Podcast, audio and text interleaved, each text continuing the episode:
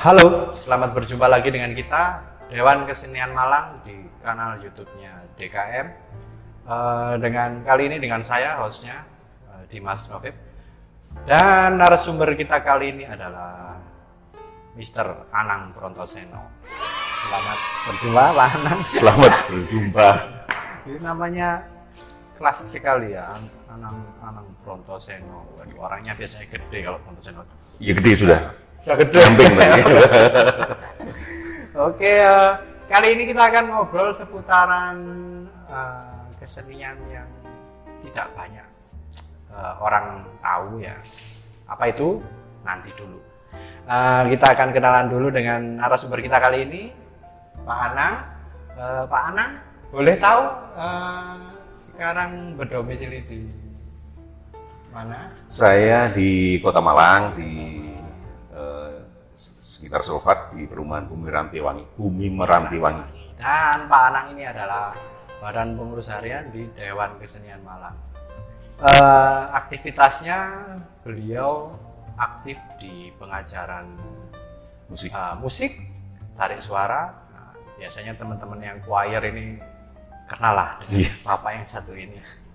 Eh, kali ini tema yang dipilih oleh narasumber adalah selendro. Selendro sebagai kekayaan budaya musik dari kultur Jawa. Ya, apa sih selendro itu? Nah, kita akan tanya-tanya nih ke Pak Anang. Selendro ya, kita sebetulnya itu banyak loh Pak Anang. Hmm. Teman-teman yang apa sih Pak selendro? itu? Wah, jadi olok-olok. Oh, ini ngarek selendro. Selendro, Wah, iya. Dibilang tuh menyebut teman-teman yang badung, nakal atau eh, Selewah gitu. selewah ya Selendro. disebut selendro tapi kita sebenarnya uh, belum tahu sebenarnya apa sih selendro itu Nah, ternyata selendro itu teman-teman adalah istilah dari dunia musik Jawa Ya. nah boleh dijelaskan Pak Anang uh, Pak Anang uh, selendro itu apa Ya. Eh, mungkin saya sedikit kembali tadi pernyataan Mas Dimas waktu membuka season ini yang belum banyak dikenal. Itu mungkin satu pendapat ya. Tetapi kalau kita bilang saat ini mungkin tidak. Dengan penyebaran gamelan ke berbagai belahan bumi ini, ke Amerika, ke Eropa dan sebagainya, Australia dan sebagainya, sebetulnya eh, mereka sekarang sudah sudah tahu selendro itu apa. Bahkan sejarah musik pernah seorang komposer besar di zaman-zaman kita sebut klasik ya padahal itu pra klasik 1900-an awal, 1800-an seorang Debussy itu sudah tahu bahwa di Indonesia ada ada gamelan, ada karawitan, ada komposisi, ada tangga nada yang disebut selindro. tangga nada yang disebut selendro Iya. Nah, dan kalau eh, kenapa saya tadi bilang benar juga kalau banyak orang yang tidak mendengarkannya, memahami apa itu selindro, karena memang di kita harus jujur di wilayah kita hal-hal yang berkaitan dengan karawitan itu meskipun ada, tetapi yang menyentuh langsung, berinteraksi langsung dengan kegiatan itu bisa dibilang tidak banyak. Tidak banyak. Atau mungkin kurang. sedikit. gitu ya. Ya, layak eh, selindro itu sebagai otentifikasi ini. Wah, kalau selindro ada selindronya ini berarti musik gamelan. Iya, iya. Oke, seperti yang kita tahu bahwa eh, musik gamelan itu kan beda daripada musik konvensional umumnya yang memakai tujuh pentatonik, sedangkan eh, Oh. sedangkan- Eh, bukan pentatonik ya. Oh ya, maaf. Jadi artinya begini. Mungkin saya jelaskan menjawab, sekaligus menjawab apa sih selindro tadi yang disampaikan itu.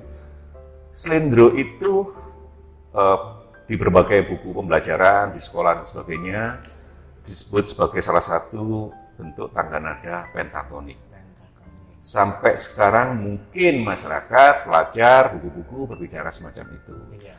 Nah, ternyata sebetulnya harus harus kita kaji lagi bahwa garis eh, secara umum yang sekarang berkembang di musik yang kita dengar sehari-hari, eh, industri besar-besaran itu adalah apa yang disebut dengan diatonis. diatonis. Diatonis. Salah saya tadi. Nah, diatonis. diatonis. Diatonis itu kemudian ada na- natural scale atau ada standar nada, nada mayor yang biasanya kita nyanyikan sebagai do re mi fa sol la si do yang ada tujuh nada itu.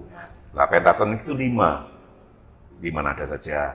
Ada pentatonik yang semua pentatonik rata-rata sepemahaman saya sampai saat ini bersumber dari nada-nada yang frekuensinya ada di diatonis ini. Oh iya. Nah, lah slendro, slendro yang perkembangannya munculnya sepertinya dari berbagai sumber bersamaan dengan munculnya gamelan. Gamelan itu ya di Indonesia ya di Jawa. Jawa. Nah, itu sangat berbeda. Ternyata merumuskan frekuensi-frekuensinya, penghitungannya sangat berbeda dengan diatonis yang berbasic 12 nada itu. Slendro mungkin dimas selama ini dimasukkan sebagai pentatonik karena dia menggunakan lima nada saja. Yang dirumuskan ada mungkin eh, secara gampang supaya tidak tidak termasuk terlalu masuk ke istilah musik baku gitu ya, gamelan baku. Sirolumonem Cirolu. monem. Jadi ada lima nada, ini disebut slendro. Tetapi yang membedakan dengan jirolu monemnya pada karena gam- gamelan itu punya dua laras, punya punya dua satuan tangga nada, slendro dan pelok. Kalau pelok, nada-nadanya ada di diatonis. Ada. Ya, ada. Tapi kalau slendro tidak ada di diatonis. Dan ini hanya ada di gamelan slendro. Oh begitu. Jadi, jadi ini bukan masalah susunan susunan nada gamelannya saja, tapi lebih pada bagaimana bilah-bilah karawit gamelan. Jadi Itu- bagaimana pada instrumen Instrumen itu dibuat dibuat untuk membuat jangkah apa lang apa jarak-jarak frekuensi dari G rolumonem itu dengan hitungan yang sangat spesial. Tidak sama dengan hitungan logaritmanya di diatonis. diatonis. Nah, itu aja. Jadi itu rumusan dasarnya slendro. Slendro. Ah, yang berkarakter slendro itu di instrumen apa saja pak? Gamelan itu gamelan satu perangkat lengkap. Angkat gitu ya. Satu perangkat lengkap itu ada kelompok pelok Ada kelompok pelok. dan ada kelompok slendro. ya. Nah, ada kelompok pelok dan ada kelompok slendro.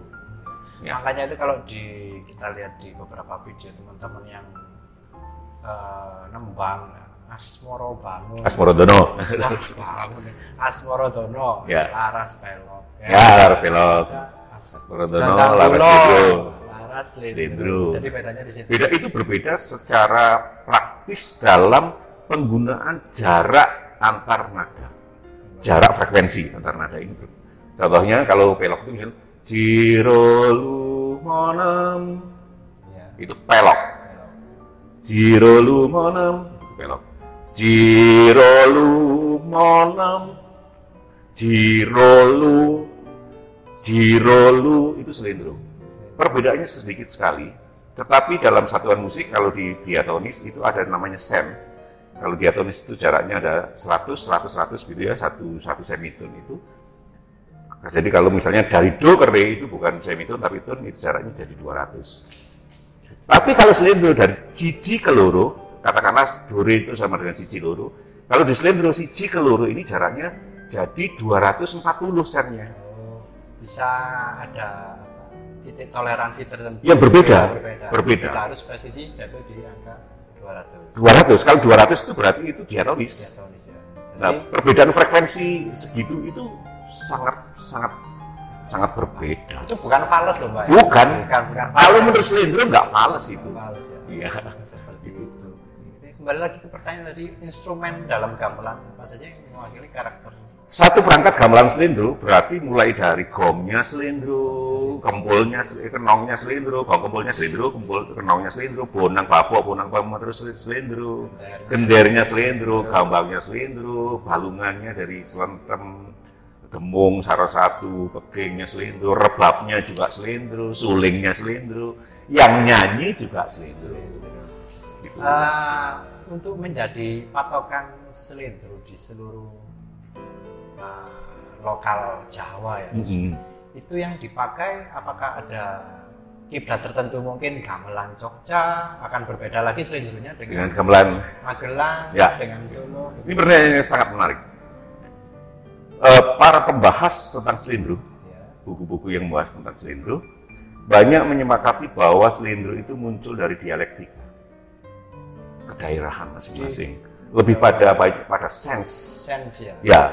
Tetapi eh, pada temuan-temuan terakhir karena bagaimanapun juga kalau kita ngomong musik kita ngomong bunyi dan bunyi itu satuannya adalah frekuensi. Hertz. Ya, hertz. ternyata dari berbagai gamelan yang dikatakan bagus pada data contohnya dari Profesor Hasanto yang ya. begitu kita ukur dengan penggunaan logaritma tertentu itu ternyata itu benar-benar jarak frekuensi. Berarti memang patron dasarnya itu memang diukur. Ukur, Ukur terukur. Ya, ngawur itu. Iya, nggak ngawur. Hanya mungkin karena pembuatannya dulu manual dan sebagainya, oh, iya. lalu menggunakan lebih banyak menggunakan uh, proses. Ya. Iya, pendengaran. Karena ini, Pak, karena saya jarang tahu ya di wilayah Jawa Timur ini selindur dipakai. Hmm. Karena mungkin karakter masyarakat sini gamelannya rancak. Cepat jadi untuk mendengarkan selendor secara detail itu susah.